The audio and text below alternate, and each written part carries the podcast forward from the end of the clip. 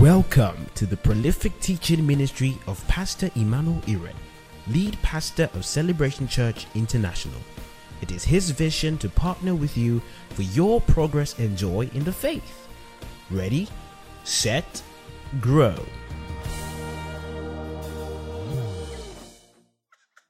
Hallelujah. Glory to God. All right, the title of this sermon for today is Thy Rod and Thy Staff. And these are metaphors of divine direction Thy rod and Thy staff. And because I am determined not just to preach a good sermon, you know, but to ensure that everyone here trusting God for divine leading actually receives it, I want you to be ready to receive all that you hear like a sponge. And that's why I want you to be responsive. There's something about response to the word of God that opens your spirit to divine possibilities. Come on, are you with me?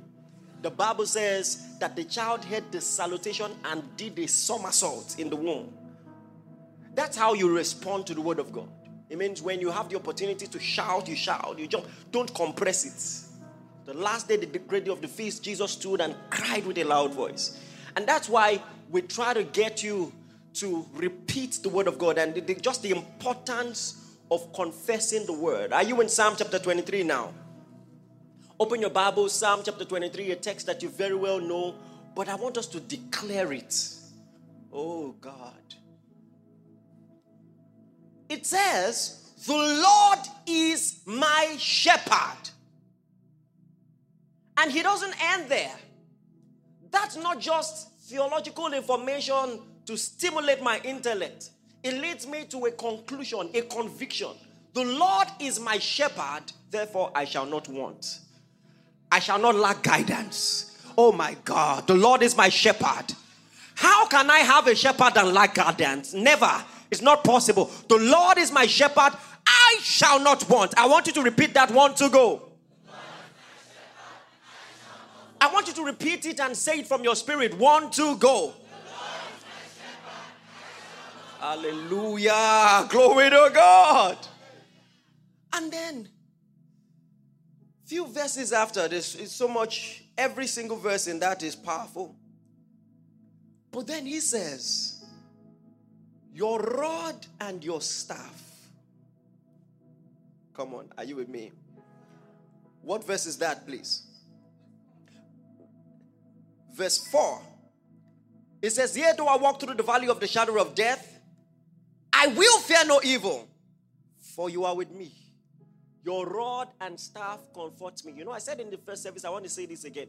I, I like the fact that it begins with yeah.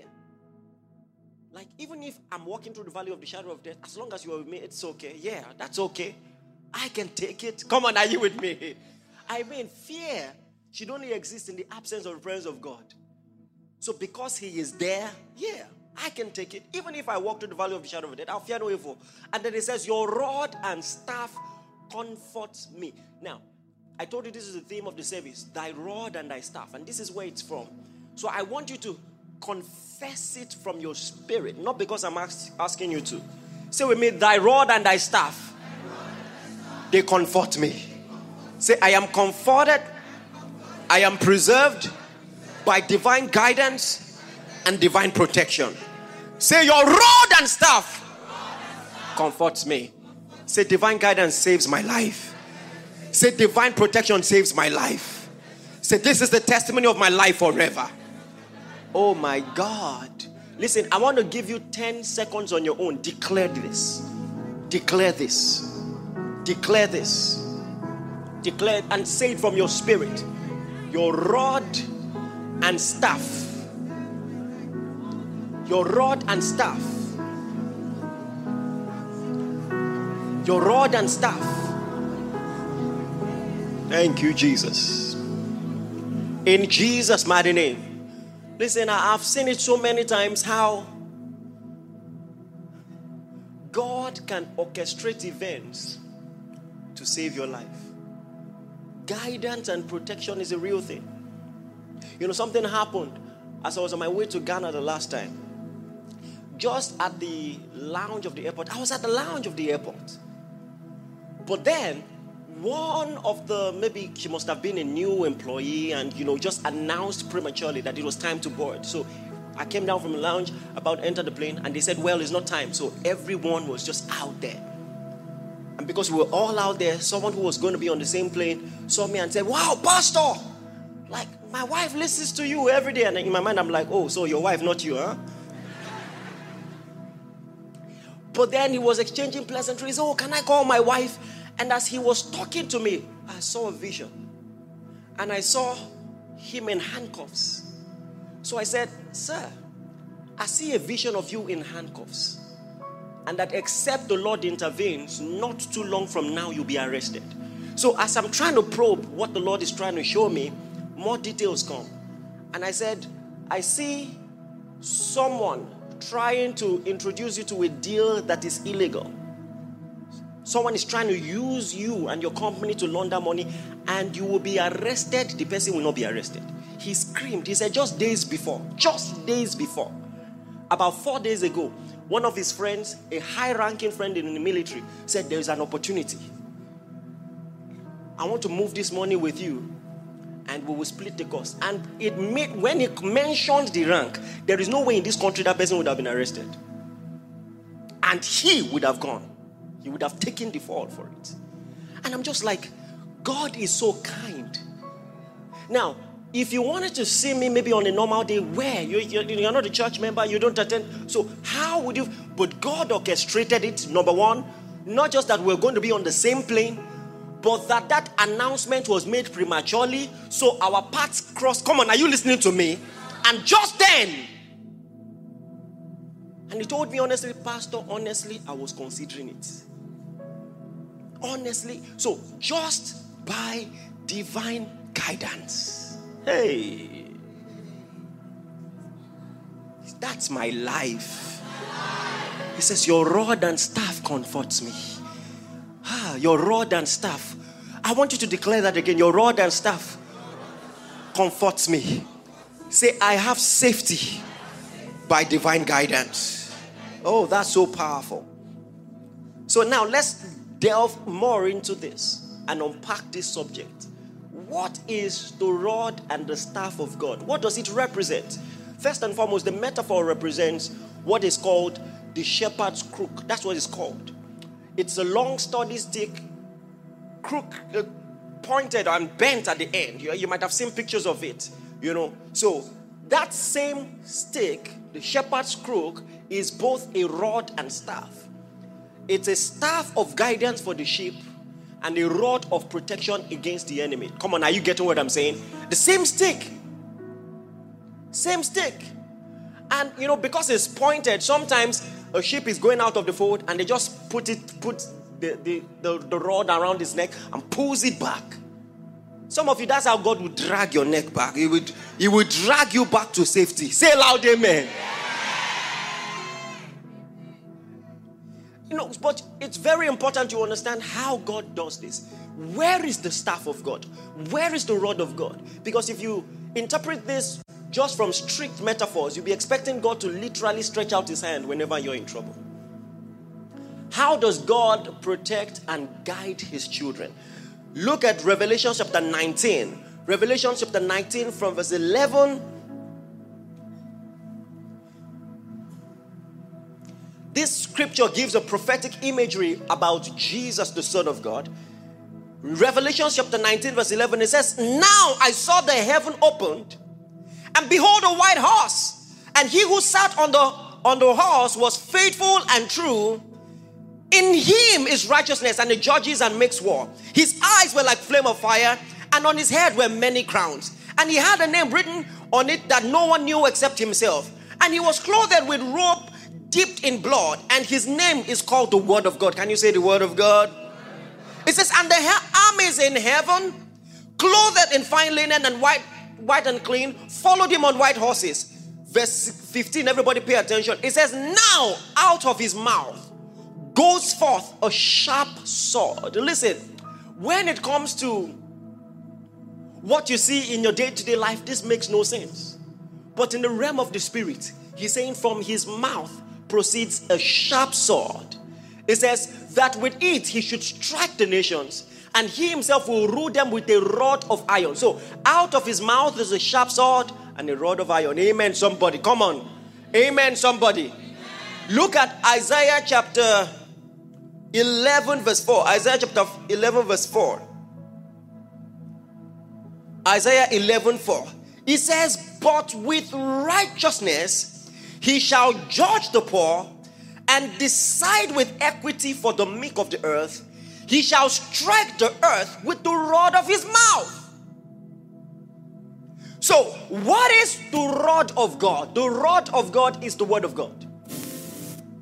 It is with his word that he judges, and it is with his word that he guides. Please, are you getting what I'm saying? This means that primarily 80% or more of all the leadings you will get are from the Word of God. And you must be okay with this. In fact, no matter what else or how else you receive divine information, your walk with God will be so skilled if you are not content with the Word. The Word of God is the primary instrument for divine guidance because His staff and His rod are His word. Amen, somebody. Oh my God, I said, Amen, somebody. So I want you to go back to Psalm 23, which has been the proof text since we started this series. And I want you to study, just imagine that everything that was said here was actually intentional, and it just tells you the believer's journey of spiritual development. The Lord is my shepherd, I shall not want. The moment the Lord becomes your shepherd, you subscribe to his lordship, the first thing he makes you do before he leads you, a lot of people are looking for leading. He leads me beside the still waters. But the first thing he mentions is he makes me lie down in green pastures. Let me say this if you put the cart before the horse, you will have a lot of problems. Before you start subscribing to visions and dreams, you must be well grounded in the word. Come on, are you getting what I'm saying? So, God will first make you lie down, grow in the word of God. If you want to be led, first grow in the word of God. And so, the moment you come to the knowledge of God and acknowledging Him as your shepherd and as your Lord, first thing, He makes you lie down. And that right there is divine guidance in and of itself. Because some of you only recognize promptings that benefit your career or have to do with relationships. You know, some people, the first voice of God they hear, God is telling them who they will marry. And some guy will come with audacity and tell you, Sister, the Lord said you're my wife. What else has God told you in your life that was correct? Then why should I believe you? Like, really, you suddenly started hearing God. But listen, it starts with the small promptings. He makes me lie down. Has God ever told you, spend time with me today? Spend time studying my word. Spend time praying. There's some things I want to show you. There's some things I want to teach you. Spend time. That's it. Listen, that's a legitimate leading. Trust me, your mind cannot tell you to pray. Your mind cannot tell you to spend time with the word of God. Your unrenewed mind, at least. But now, when you have that sense from within you, ah, I feel like I need to pray more. That's the Lord. He makes me lie down. Do you understand what I'm saying? And usually, if you don't lie down when you ought to lie down, when it is time to get up and be led beside the still waters, you may not be sensitive enough to interpret those promptings. So, at a base and foundational level, please learn to lie down. Lie down in green pastures. Spend time with the word. You know, some animals can, oh my God. I, I think the imagery is important because to lie down means you're not in a hurry. Don't speed read. You must have times of special devotion emphasis. Where, apart from the few moments you spend in the morning when you're rushing to work in Lagos, you create time to sit with the Word of God. He makes me lie down. Lie there. Be okay with His word, comfortable with His word. In fact, if God cannot get you to study His word, I doubt He can get you to do anything else. Some of you are wondering, should I start a church or not? He has not successfully made you lie down. And you want big leadings, audacious direction. Start with the small things. The discipline of waking up in the morning and saying, I will not sleep till I have read this Bible. Even if it is few chapters, develop the discipline. Because the God of the Bible has not changed. He still makes people lie down. Amen, somebody? Oh my God. And so the Proverbs gives you an admonition. Proverbs chapter 4, verse 20. It says, My son, attend to my words. Incline your ear to my saying. It says, Let them not depart from your eyes and keep them in the midst of your heart. It says, For they are life to those who find it and help health to all their flesh. Proverbs chapter 4, from verse 20 to 22. Now, let me tell you something you probably didn't think about. The guy who I told prophetically that I saw him in handcuffs, did he need a prophet to tell him? Did he not know that what he was going to do was, was stealing?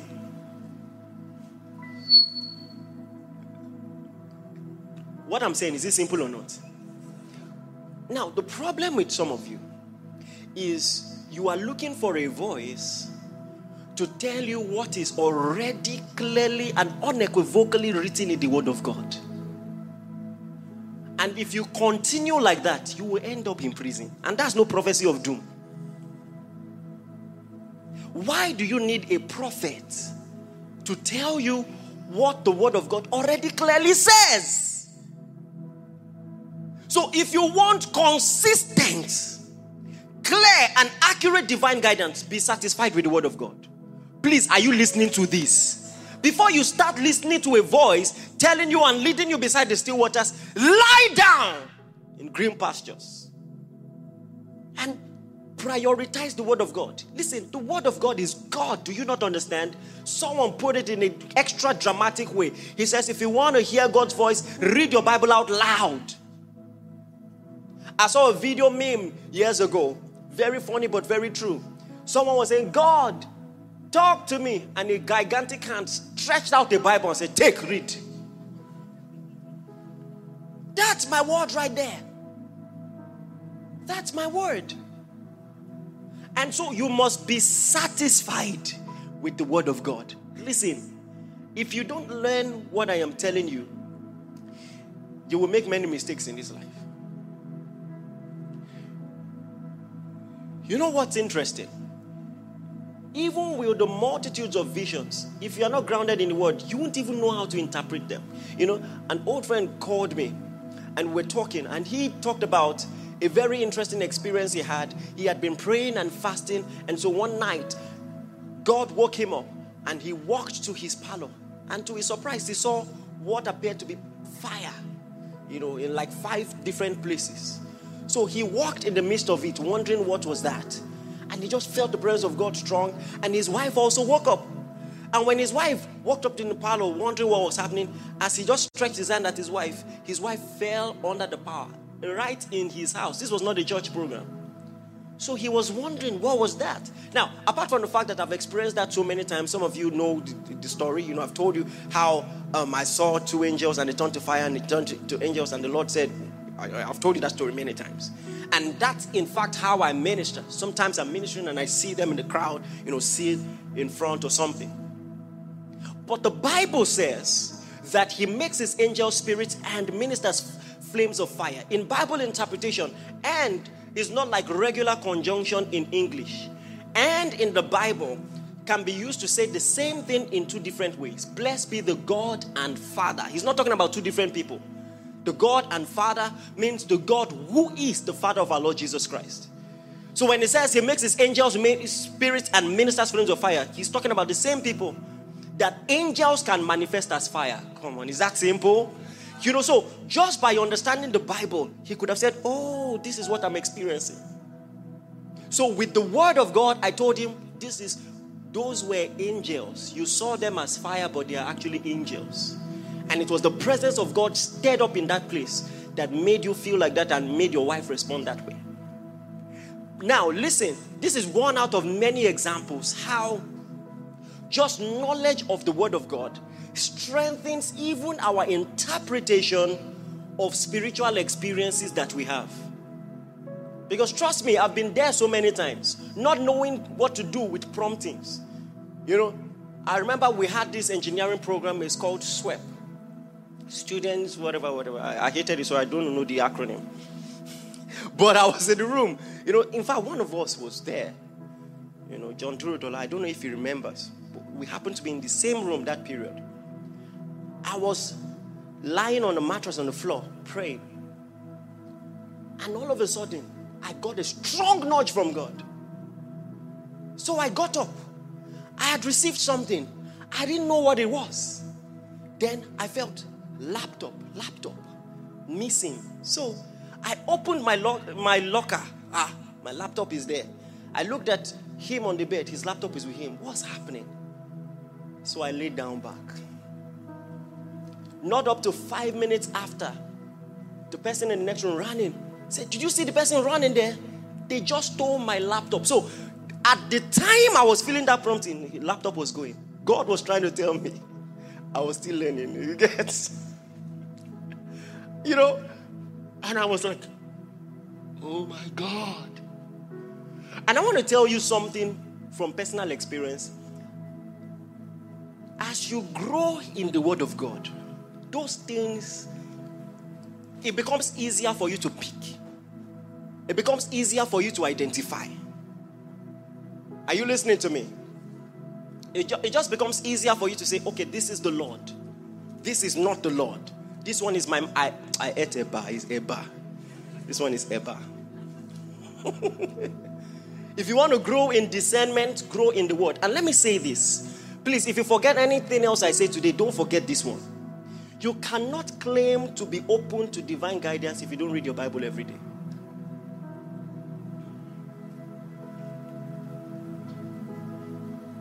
You cannot claim. It is contradictory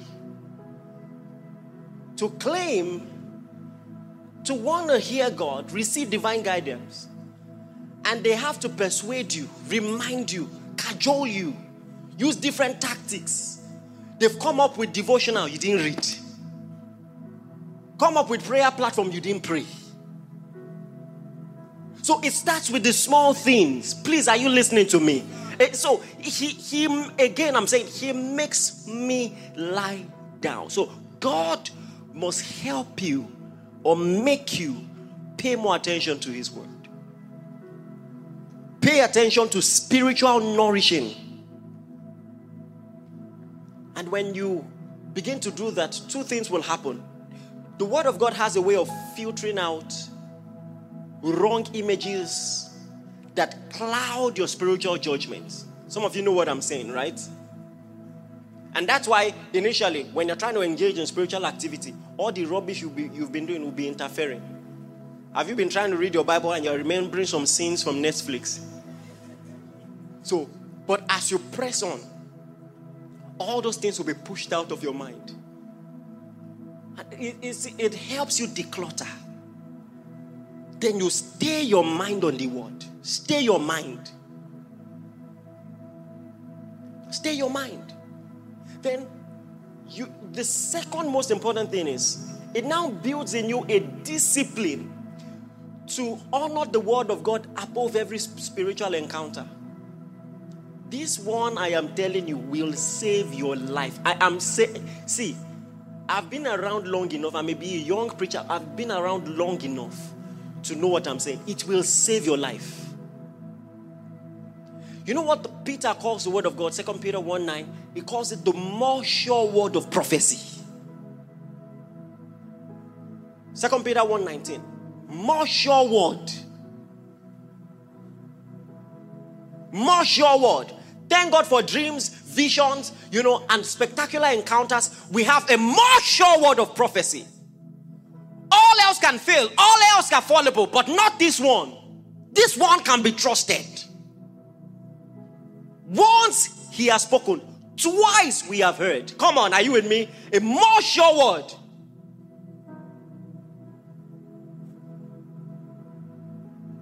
And believers need to learn this.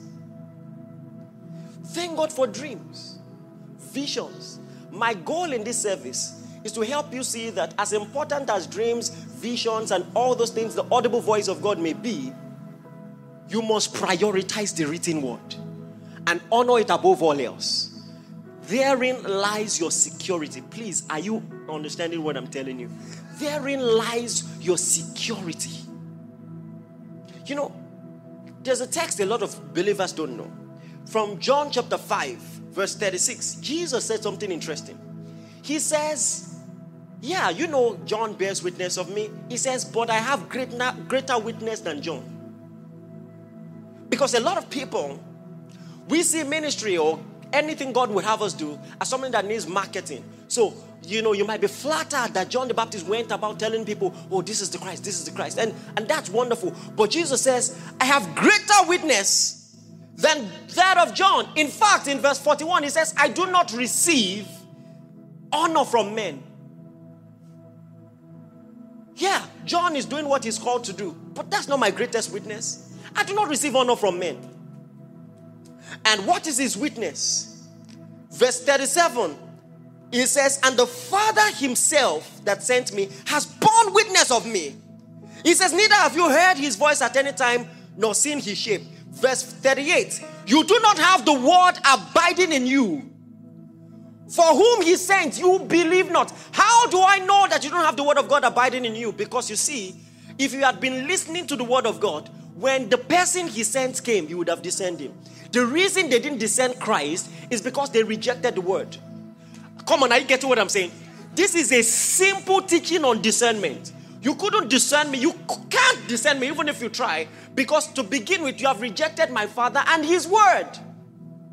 And so he tells them in, in, in verse 39, he says, You search the scriptures. Because in them you think you have eternal life, but they testify of me. So the reason you don't know me is because the scriptures that testify of me, you know, they read them. You don't read it, you've not accepted it. And so to reject the scriptures is to reject me. He said, if you were followers of Moses, you would have known me because he wrote of me, he testified of me. And so this is the mindset of God. Anybody who rejects the word of God has rejected me. And such a person, I'm not going to go out of my way to, with supernatural encounters, only pamper their doubts. I am telling you, this is why Jesus preached the way he preached. He spoke in parables because, to begin with, their eyes were not opened, their ears were not. So, if he was responding to the hardness of their hearts, come on, I get what I'm saying. And that's why in the next chapter, he began to preach in such a way without explanation. He said, If you don't eat my flesh and drink my blood, you have no part in me. So people were like, Ah, are you a cannibal? And he didn't explain. Because he knew, you know, he already said in John chapter 2, he knew all men, he didn't need that anyone should testify of them. I'm doing a quick Bible study so that you can understand this. He knew all men and he didn't need anyone to bear witness of men. John chapter 2, from verse 23 to 25, you just take that down. And so when he comes to John chapter 6, from verse 44, he says, No one comes to me except the Father which sent me draws them. Verse 45, it is written in the prophets, they shall be taught of God. Every man, therefore, that has heard and has learned of the Father comes to me. So Jesus wanted to make sure that only those who had subscribed to the authority of the Word of God will truly experience and enjoy His ministry. That is why he preached like that. And that's why he will preach some things and will not explain. But when the multitude goes, he will now explain to the disciples. Do you understand what I'm saying? I am telling you this. How does this pertain to you? Because it's the same yesterday, today, forever. If you do not have a receptiveness to God and His Word, there are some revelations and supernatural encounters that will never come your way. Because as far as he's concerned, the rejection of the authority of the word of God is the rejection of God. Only the people that the Father draws to me will come to me. That's the priority of Jesus. And so, if you want to grow in the things of God, the authority of the scriptures, you know, the Bible tells us something. Put on your thinking caps now. Are you ready? Can we move on? I'm just laying the foundation so that when we move, you will understand this. In Acts chapter 10, Peter still doesn't understand evangelism. Jesus had clearly said, Go ye into all the world and preach the gospel to every creature. But you see, he was so taken up and overwhelmed by the understanding of his culture. As a Jew, I should only associate with Jews. Gentiles should have no dealings with us, and we with them. But Jesus had said, Go into all the world. So now, God wants to correct him. What does he do? Peter is sleeping, and God shows him a trance, a sheet from heaven in Acts chapter 10. And then he sees several unclean animals, and God says, Take, kill, eat. Listen, because I'm t- teaching you how to interpret visions, how to know visions are from God. What he's seeing in a vision contradicts his understanding of the scriptures, at least at the time. Meanwhile, Peter was wrong, but conviction is conviction. Do you understand what I'm saying? So when he sees a trance and God saying, Take, kill, eat, you know what he responds? He said, No, Lord. For I have not eaten anything unclean. But God responded. He said, Do not call things that I have cleansed common. Don't call it common. Don't call it unclean. Maybe you should see that yourself. Acts chapter 10. I don't want to speed read. Acts chapter 10 from verse 14. The Bible says, Peter said, Not so, Lord. For I have not eaten anything common or unclean. And the voice spoke again to him the second time. What God has cleansed, you must not call common. You know, I've discovered something with God. Because He honors His word above His name, He will never be angry if you put, put His word to Him. Do you understand what I'm saying? So, when you say, No, Lord, if you see a vision and you disagree with it because of your understanding of the word of God, God will either respond with scriptures or point you to someone who will explain it to you. God will never be offended that you disagreed with a vision because of the word of God. I'm just teaching you the authority of scriptures. That even if in a vision, God told you to do something, if it is not in tandem with your understanding of the scriptures, you can disagree. Are you getting what I'm saying?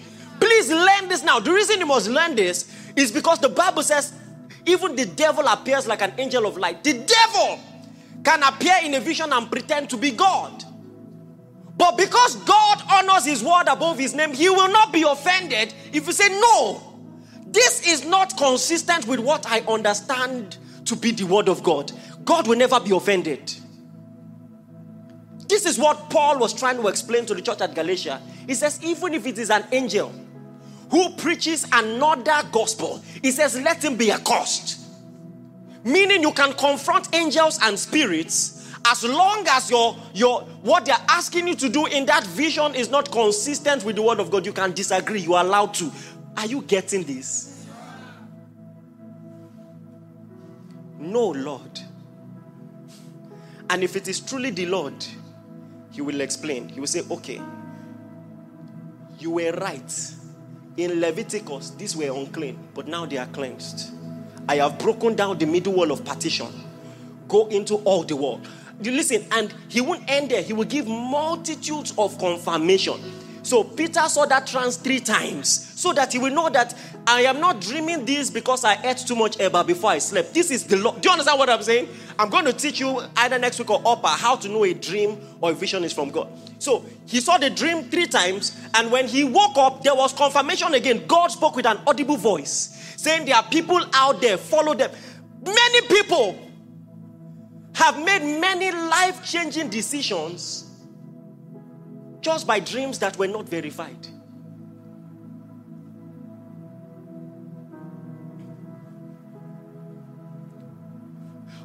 We'll talk about that later. My emphasis is how did Peter know that indeed what he saw was from the Lord? Multitudes of confirmation, scriptural explanation. Come on, are you with me? When he woke up, he heard a voice. It wasn't just dream. He heard the voice when he woke up. There are people at the door, follow them, doubting nothing. Confirmations. So I am allowed to investigate what I saw. Even if I see it in the dream, I can. And God mentors us in our interpretation. Jeremiah, God said, What do you see? When Jeremiah said what he saw, God said, You have seen well. Not everybody sees well. Do you understand what I'm saying? You can see the right thing and interpret it the wrong way. See, I am taking my time to explain this to you because are you ready for what I'm about to say? I have seen a lot of great prophets stumble at this. Great prophets. Great prophets. Either they come up with one doctrine, you are wondering, you hear from God, how can you make such a mistake? Something that the word of God clearly abominates. Or they will endorse one funny person, either a funny man of God or a funny person. You're wondering, how can you make such a mistake? Because I have discovered no matter how strong you are in the gift, if you are not grounded in the word, you will make errors. You will make errors. I've understood it. In fact, sometimes I say it, I don't think I'm better than any. Please don't get me wrong. I'm teaching you the word of God, uh, right? Hmm, I prefer first service. So who, which, who are these people? Right? all right. You know, you know. So just respond, okay? So let me tell you this. One of the men of God I respect so much, who has been a blessing to me, you know, I can never tell my story without him. This person that God used to teach me how to hear from God. He was the first person I saw cast out demons from someone. But he was sincerely wrong about some things. And this, see, please don't get me wrong. Genuine man of God. I thank God for him forever. But one day, he just called me to a place where people were, you know, and in, at the corner of the place, there were five ladies talking. He just called me, Come. He said, Look at those ladies. Pick one of them that you will marry. Ah. I, had never seen any of them before. I didn't know their name, their character. I didn't. He said, Pick one. You know, it was prophecy. I was saying, Sir, sir. He said, Pick one of them. I said, Sir, pick one. You know, that was not the first time. One time he was praying with people and gave one name that was supposed to be my wife. You know? So, out of curiosity, I, I didn't know the lady, so I was trying to get the name. Who is this lady? Who is this lady? I, I still remember the name. I don't want to mention it, you know. So, um, in one service, I had some other business, you know, for the school. So I had not come for that service. But in my absence, the man of God who was preaching that day, as he was preaching, a lady began to manifest. You know what I'm talking about? And a strong masculine voice from this lady, you know, started talking. So, so um, one guy, I'm sure the guy is better in things like that, but wanted to cast the demon out and was struggling. He said, Come out. The demon said, No. So he went and brought anointing oil. As he was coming, the girl grabbed it, opened it, drank it. He said, I'm not going anywhere. You know, you get what I'm saying? You know, so, so, wait now. so, so they, some people came to call me, oh, you need to pray for this lady and all of that. So I said, what's her name? It was that girl. Ah. So now, make no mistake. Wait now, let me balance what I'm saying. Make no mistake. We do not undermine the power of God in such a way that someone who has a demon, you now think you can't marry the person. You cast the demon out and marry. Do you understand what I'm saying? But my issue is when God was telling you that is my wife, why didn't God tell you she needs prayer? You get so I say, hey. person will empty anointing or drink, drink and give you. Say, I know they go. Yeah.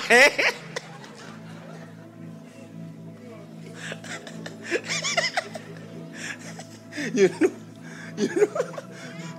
I'm saying that because some of you, see, many so-called prophets have ruined families. And you, make no mistake, not all of them are fake. Oh. The person I'm talking about is a genuine man of God. But if you are not grounded with scriptures, see, just the normal respect for precedence in scriptures to say, ah, no man of God chose wise for people now. Do you understand what I'm saying? So, just being content with doing things the Bible way, it will save you in discernment. It will save you. Some of you, any small thing, you go and meet one prophet. And like I said last week, I want to say again in case you were not there. See, except you are desperate, discernment is easy. You, oh. you go to see man of God, you enter backwards, and you say you didn't know. You use back, enter.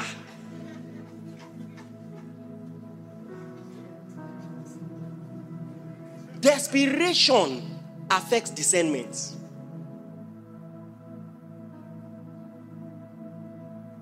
Please listen. They tell you do silly things. I have been in what is called deliverance for years. So I know nine out of ten times when it is a very serious case, and I'm saying this respectfully so that the parents here will hear, it is mistakes of parents. You took your child somewhere, they gave your child fish to eat. It wasn't that, is that not a sign? Once they bring the fish, he says, There's something in the car. I want to go and pick. Come, let's go and bring. Run. Even Jesus, there was five loaves, two fish. He multiplied only the bread. Do you see he multiplied fish? Leave fish alone. I did preach. Uh, that was good. Okay. That was wow. That was really good. I'm joking. You know, so leave fish. You they chop fish. You don't get food for house. Now you're wondering why fish is pursuing you in the dream.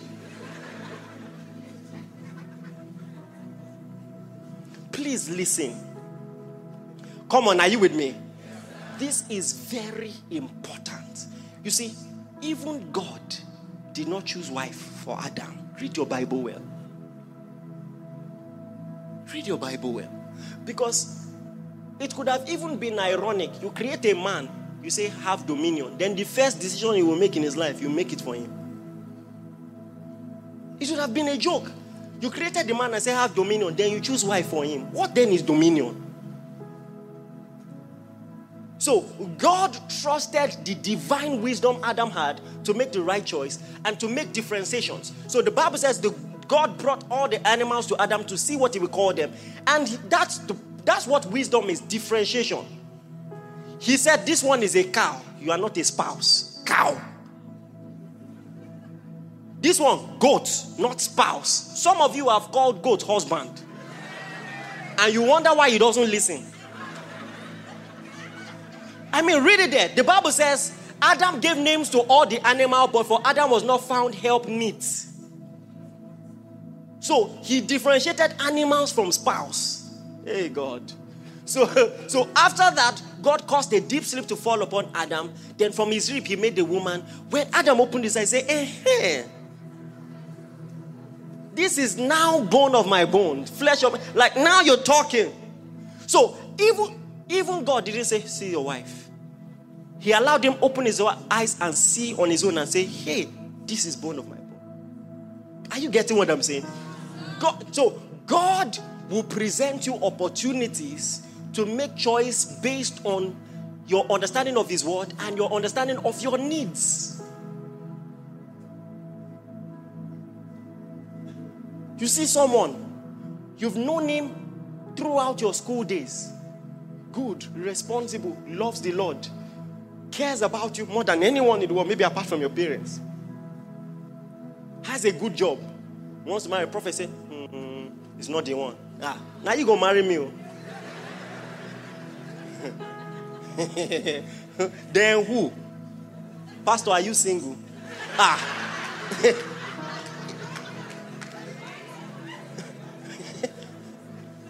I'm saying it because I have cried because of silly prophecies.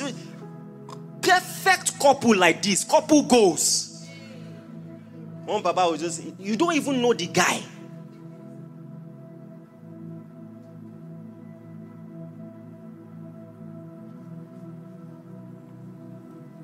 Where do you see the Bible, in the Bible, that prophets chose wife? See, be satisfied with the word. Let the word of God give you guidance. Come on, are you with me? Lamp unto my feet, light to my path. That's the word of God. I get my guidance from here. I get my guidance from here. Don't ever go to a man of God and say, Who do I marry? Ha! A man of God can tell you, Watch out for this. See, I'm not, listen, there are slim possibilities that those prophetic gifts are right, though. From my experience, about 2% of the time. 2%. But almost all the times, you don't need prophecy, you can tell. This guy is treating you poorly. But because you have money, he has money, you didn't see it. But ah, no, he's in a bad mood.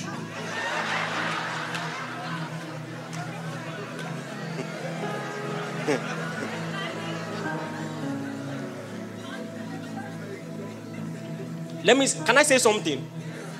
From the word of God. Hey, are you ready for what I'm about to say? When I say what I want to say, don't argue, go and study. From the word of God, you don't need prophetic gifts to pick a good partner. Selah. You don't need. It can be an advantage because sometimes even our assessments are limited. And you trust God in everything, but God will not choose for you. No, not the God of the Bible. He that finds, not he that I help to find. He that finds. You will find, you will, you will find yourself. So just simple going with the Bible will save you from a lot of troubles.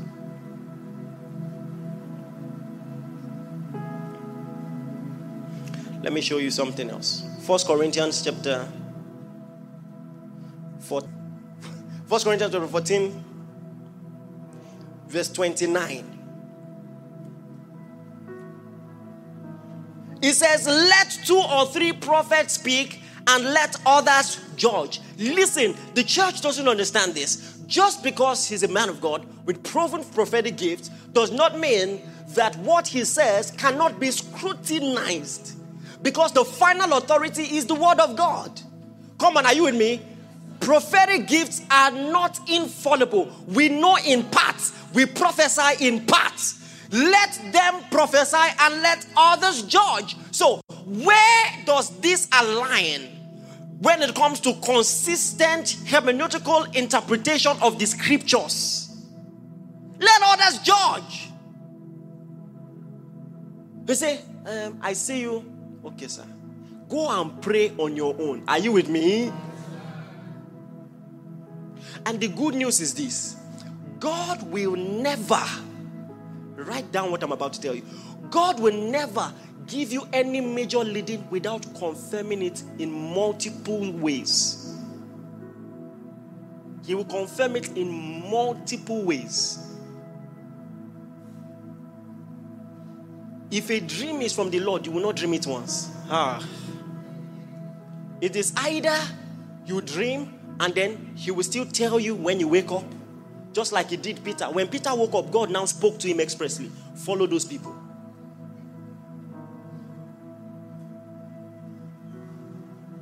So, even if a man of God tells you this, this, this, this, it will usually con- confirm if this is true. It will usually be a confirmation of something the Lord had been telling you. Is that not true? It's because you have the Holy Ghost. You don't start living like an Old Testament guy. You have the Holy Ghost. It should be a confirmation.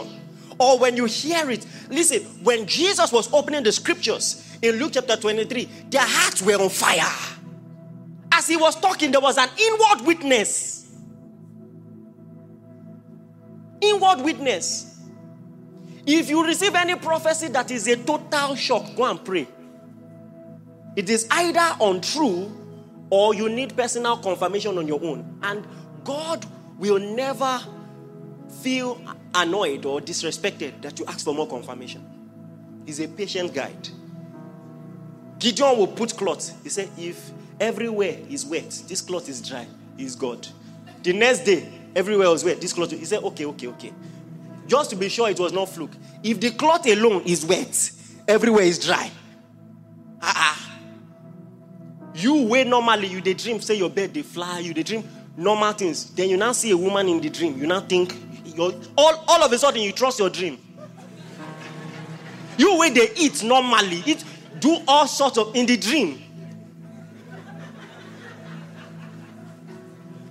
Thank God for dreams, oh God. Some of you, the moment you dream like this, don't, don't believe it. you they dream mumu. You know now. Some of you, ah uh-uh. There are some people, if they dream, I don't know why people is laughing, but God speaks to my wife. If God wants to talk to my wife, He talks to her. For her dreams. When she tells me dreams, both of us laugh. It's, it's for laugh. it's say, I said, What did you dream this time? She now said, I saw a cockroach that was flying. You know, we will now laugh. That's what. but she's if if she says I sense ah, I will pay attention.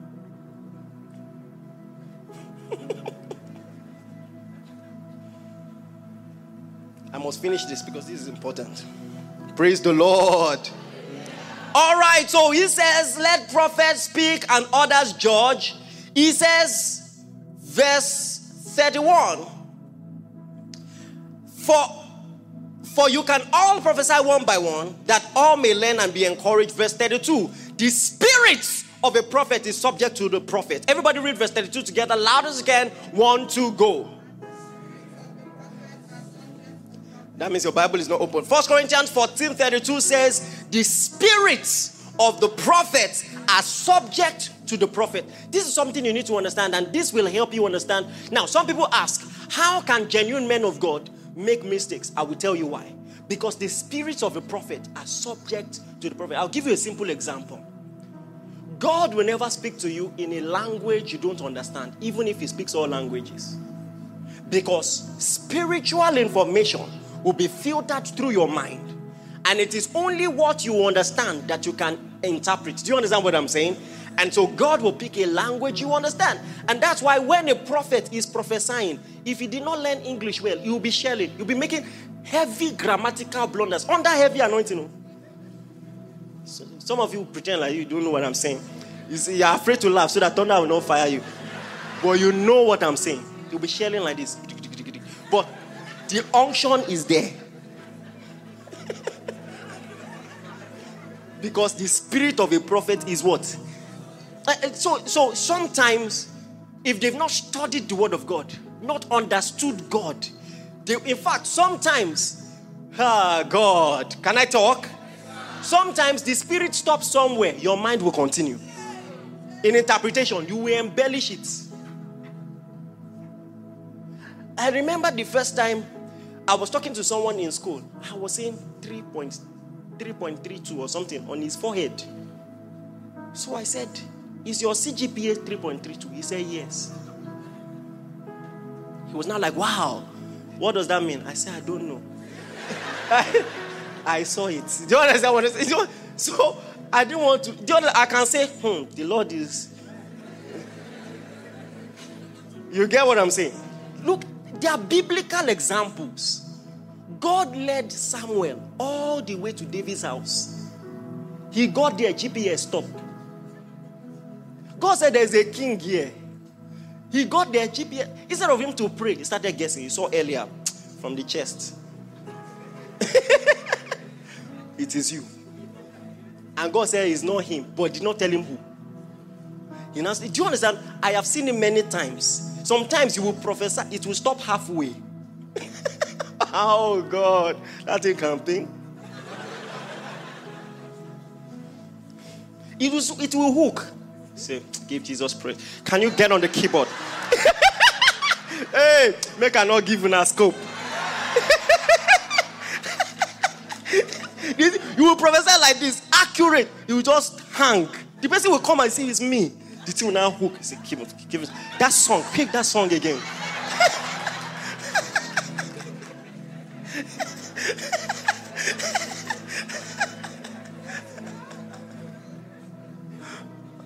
and sometimes it's just exposure. Exposure. Exposure. You know, so you, you allow your exposure limit. That's why exposure is important. I've told you this before. When God is training, He works with the mind. He will take Abraham out, see children. You must, ah, my God. Otherwise, it will affect your supernatural. You know, there was a time, 2006, a man of God said, I don't need phone. What do I need phone for? I'm sure he has changed. So you need to differentiate the voice of poverty from the voice of God.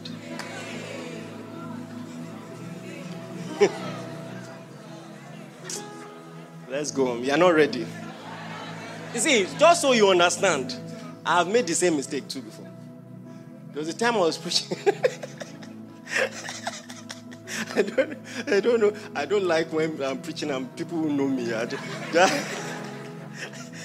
I was preaching. I said, How can someone use 300,000 to buy phone?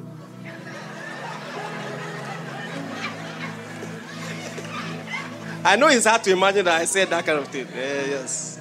Uh, even, though. So then, not long after, I was having lunch with someone. Not just did he have one phone that more than three, he had two. So man, I like wrong priorities. Then it, see, it was revelation for me. He said, "Oh, I, I make this about every day. I've given to the Lord. When he mentioned the amount, giving to the Lord, giving to the poor, bought a car for my mom, and I just decided, what can I do for myself? And I bought two phones. And that made sense. Oh, so oh, so 300k is small for some people. you, I didn't know. this was a long time ago, but eh, still, eh, I didn't know. So I stopped talking like that.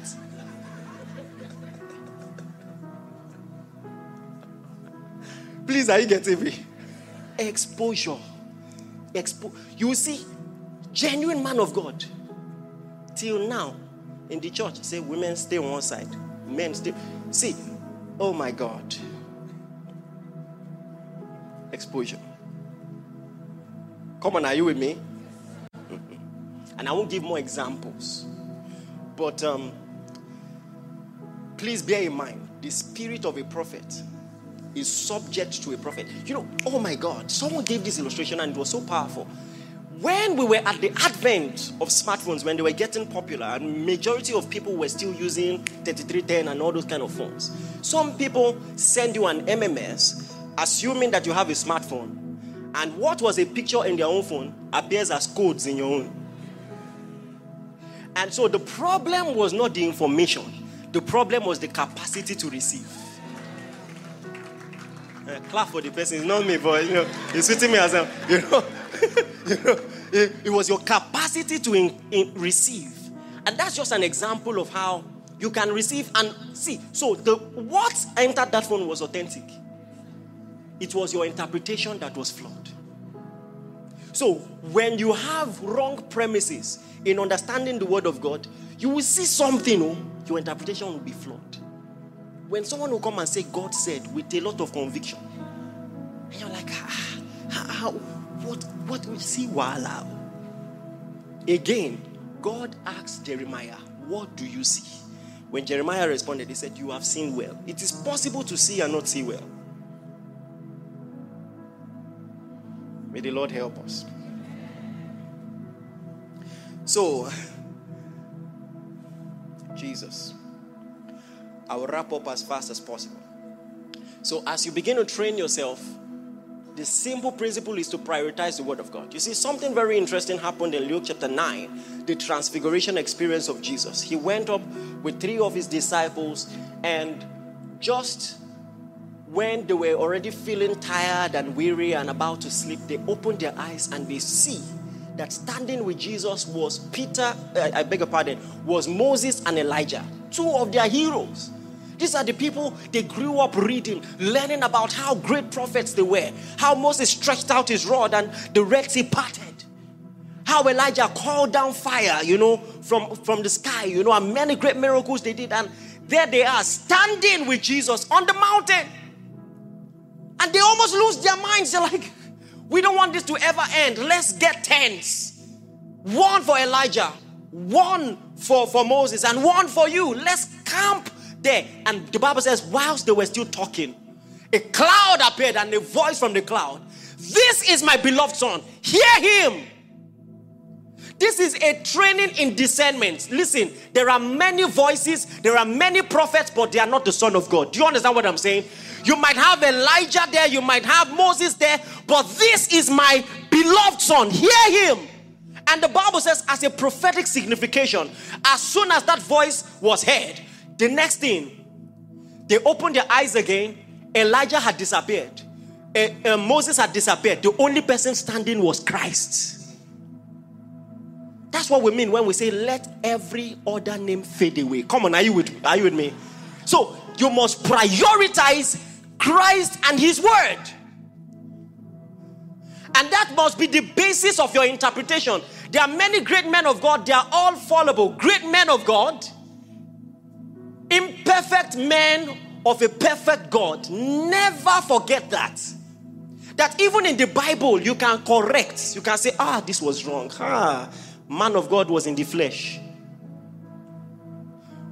So they come to Jesus and they say, Moses gave the order of divorcement. He said, Because of the hardness of your heart, Moses said this, but from the beginning it was not so. Come on, are you getting this? So when you read, a prophet was going and children were laughing at his bowed head. And in anger, he called a bear to destroy them. Was he walking in the will of God? No. So you can, on the strength of the word of God, say he was wrong. Please, are you listening to me? You see, Jesus, they tried to get Jesus to do something similar. Interestingly, what I'm about to say happened immediately after the transfiguration experience, and I will tell you why. Why that's important. After the transfiguration experience, they tried to enter a city to preach and they wouldn't let them. And one of them said, Call down fire, just like the prophets, to burn them. He, the reason he said that is he was still overwhelmed by the fact that he saw Elijah. He wanted to be like Elijah. He had not heeded the voice of God. You are not Elijah. Contrary to the song, these are not the days of Elijah, these are the days of Christ. God, who at sundry times and in diverse manners spoke unto the fathers by the prophet, had in these last days spoken to us in his Son, who is the brightness of his glory, the express exact image of his person. This is our example. Looking unto Jesus. Come on, are you with me? So they said, Call down fire like Elijah. And it says, the Bible says Jesus rebuked him and said, You don't know what spirit you are of. That tells you Elijah was wrong. He said, God did not send me to destroy, He sent me to save. The anointing is not for destruction, it's for salvation. You know, some people under the prophetic anointing, they say, Close your eyes. If you don't close your eye, you will be blind. Ah, ah. What kind of, how do I tell my neighbors that I came to church seeing, I went home blind? What kind of God, see what kind of evangelism is that? Eh. so you need to know when the person is overwhelmed by power and do you understand? When you see it, you see those signs. So how do you know when a prophet might be sincerely or intentionally wrong? Number 1, when it directly contradicts the scriptures. Number 2, and the reason number two is very important is because number one is not always the problem. You, it's possible to see a prophet who is in error and the sermon is impeccable. Especially these days of internet, you can just take the material of a genuine man of God, preach it, and get away with it. Are you, are you, uh, should I talk or not? But if at the end of the day it leads to money, everything must tie to money. If money or self exaltation is the motive, like that woman with the familiar spirit, there was nothing wrong with what she said. These men bring you words by which you'll be saved. It was even Christ centered, salvation centered sermon. But she was operating by a false spirit. How should they have known? The Bible says she brought her masters much gain by her soothsaying. It was about money. So you should have known. You go to see a man of God, they say before you go, before you see him, you pay 5k. Ah, ah. And there's a list 5k deliverance, 10k um, financial prosperity blessing. You should have known. Everything is, they would take 15 offerings. Now, there are genuine men who have copied bad attitudes from false prophets. Do you understand what I'm saying? But all these things must be corrected. Or you, you will save yourself from the word. You can tell.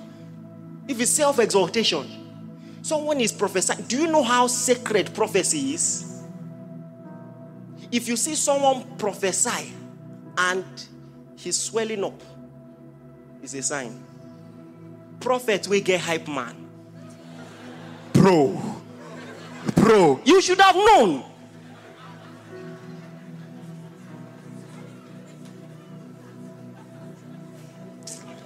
Not ready. ha! You prophesy, they are hailing you in church. Ha! I don't want to call any, but you know what I'm saying. Ha! Should you, should you not have known? You see, discernment is so low in the church. Things that are so basic. You should have known. Look at how, even the way Paul shared his experience, very moderate, very, you know, whether in the body or out of the body, I cannot tell. He, so you went to heaven, just say it. So careful.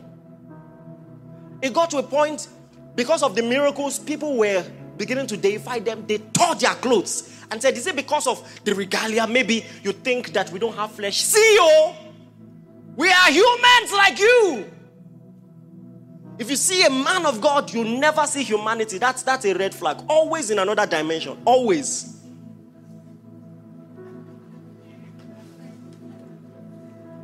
I knew I needed to calm down when I went to um, the cafeteria in school and people saw me carrying food and they started crying. That's when I knew something is wrong. So I was saying, Why are you crying? He said, just seeing you here eating. Ah. I got to look say, ah. you, know, you know, at first I thought it was anointing that the glory because it happens sometimes. But ah, say I'm eating.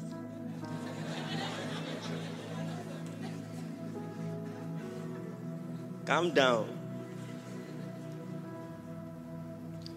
Has it ever, you know, I don't want to look for your trouble. No, have you ever wondered maybe your most revered man of God, he has children. So you're wondering how?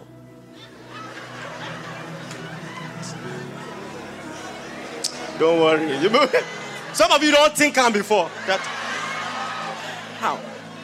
I know how. He was praying, then the Lord stoned him. Bah! Firstborn. Hey! Wow! I will call you Elijah. God stone and picking. Bass! or stoned his wife. They were both praying. God stoned his wife. He was stone. Mm.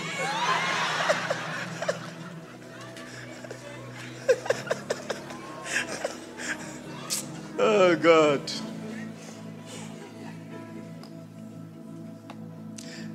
You see, even if, like the wise men from the east, that I jokingly seriously call Igbo boys from the east. Not jokingly, seriously, jokingly. Wise men from the east see a star. And that star, they understand the signification. A king is born. They follow the star, and they're right. The star leads them to Jerusalem. Leads them to Jerusalem. And they're right. A king has been born. But the cash, the, the star stops there. Listen, many of you, this happens in your life and you don't understand why. I'm telling you, the star stops. You follow the star all the way and it stopped. And so they enter the palace and they ask, Where is he that should be born king of the Jews? Listen, the prophetic encounter had stopped, but the prophets opened the scriptures and said, According to prophecy, he is to be born in Bethlehem. Let me tell you something. The star may lead you to the palace, but only the scriptures will lead you to the manger. Only the scriptures. So God has designed spiritual encounters not to be self sufficient. That if you follow only spiritual encounters, there is a level of accuracy you will never touch. You will never touch. Because prophecy happens in two ways. Yeah, prophecy can come by supernatural encounter, but the Bible says Daniel understood by books. He just read and said, according to God's template, outlined in the scriptures, this is the spiritual season we should be seeing. And that's why when you reject the reading of the word of God, every other extra supernatural encounter you want seems like disobedience to God. Wicked and perverse generation, you ask for a sign. No other sign will be given to you but the sign of Jonah. Go and read the Bible. Go and read about Jonah and you will know what season you are in. The star may lead you to Jerusalem, only the word of God will lead you to the manger. Learn to embrace the word of God. Put it above any opinion of men. Let God be true and all men liars. Listen, love all men, honor God above all men. If I give you a word, vet it. For your own life,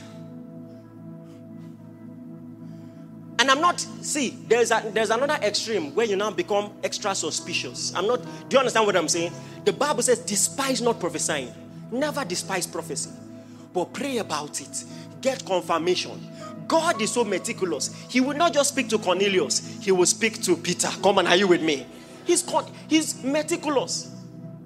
Throughout the Bible, God is a God of confirmation. Mary will not just come to Joseph and say, Eh, I was praying. Then an angel say, I will believe me, nobody touched me. Ah. The same angel appeared to Joseph. Confirmation is a small thing for God. Do you understand what I'm saying? So, God, I am not really clear on this. I wake up, I have a dream, I don't know the meaning. God, I want confirmation. In the name of Jesus, I receive it. And on the strength of the word, if confirmation doesn't come, I am allowed to discard it. Because if it was important and I am receptive, it will come again.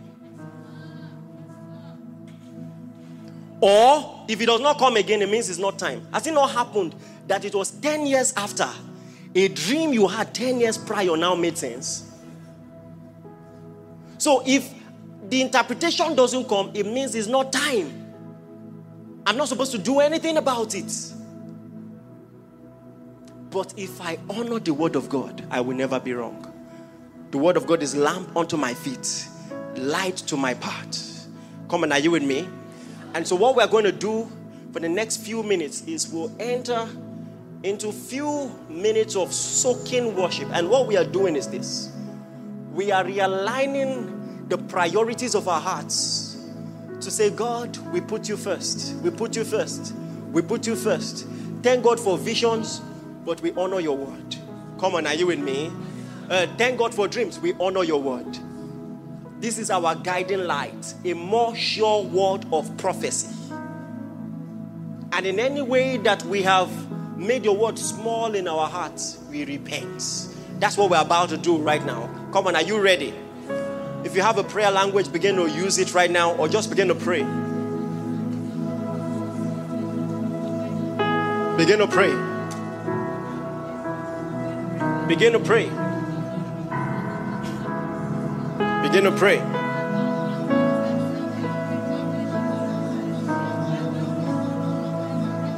Make this time count. Hi. Don't forget, as they minister to the Lord and fasted, the Holy Ghost said,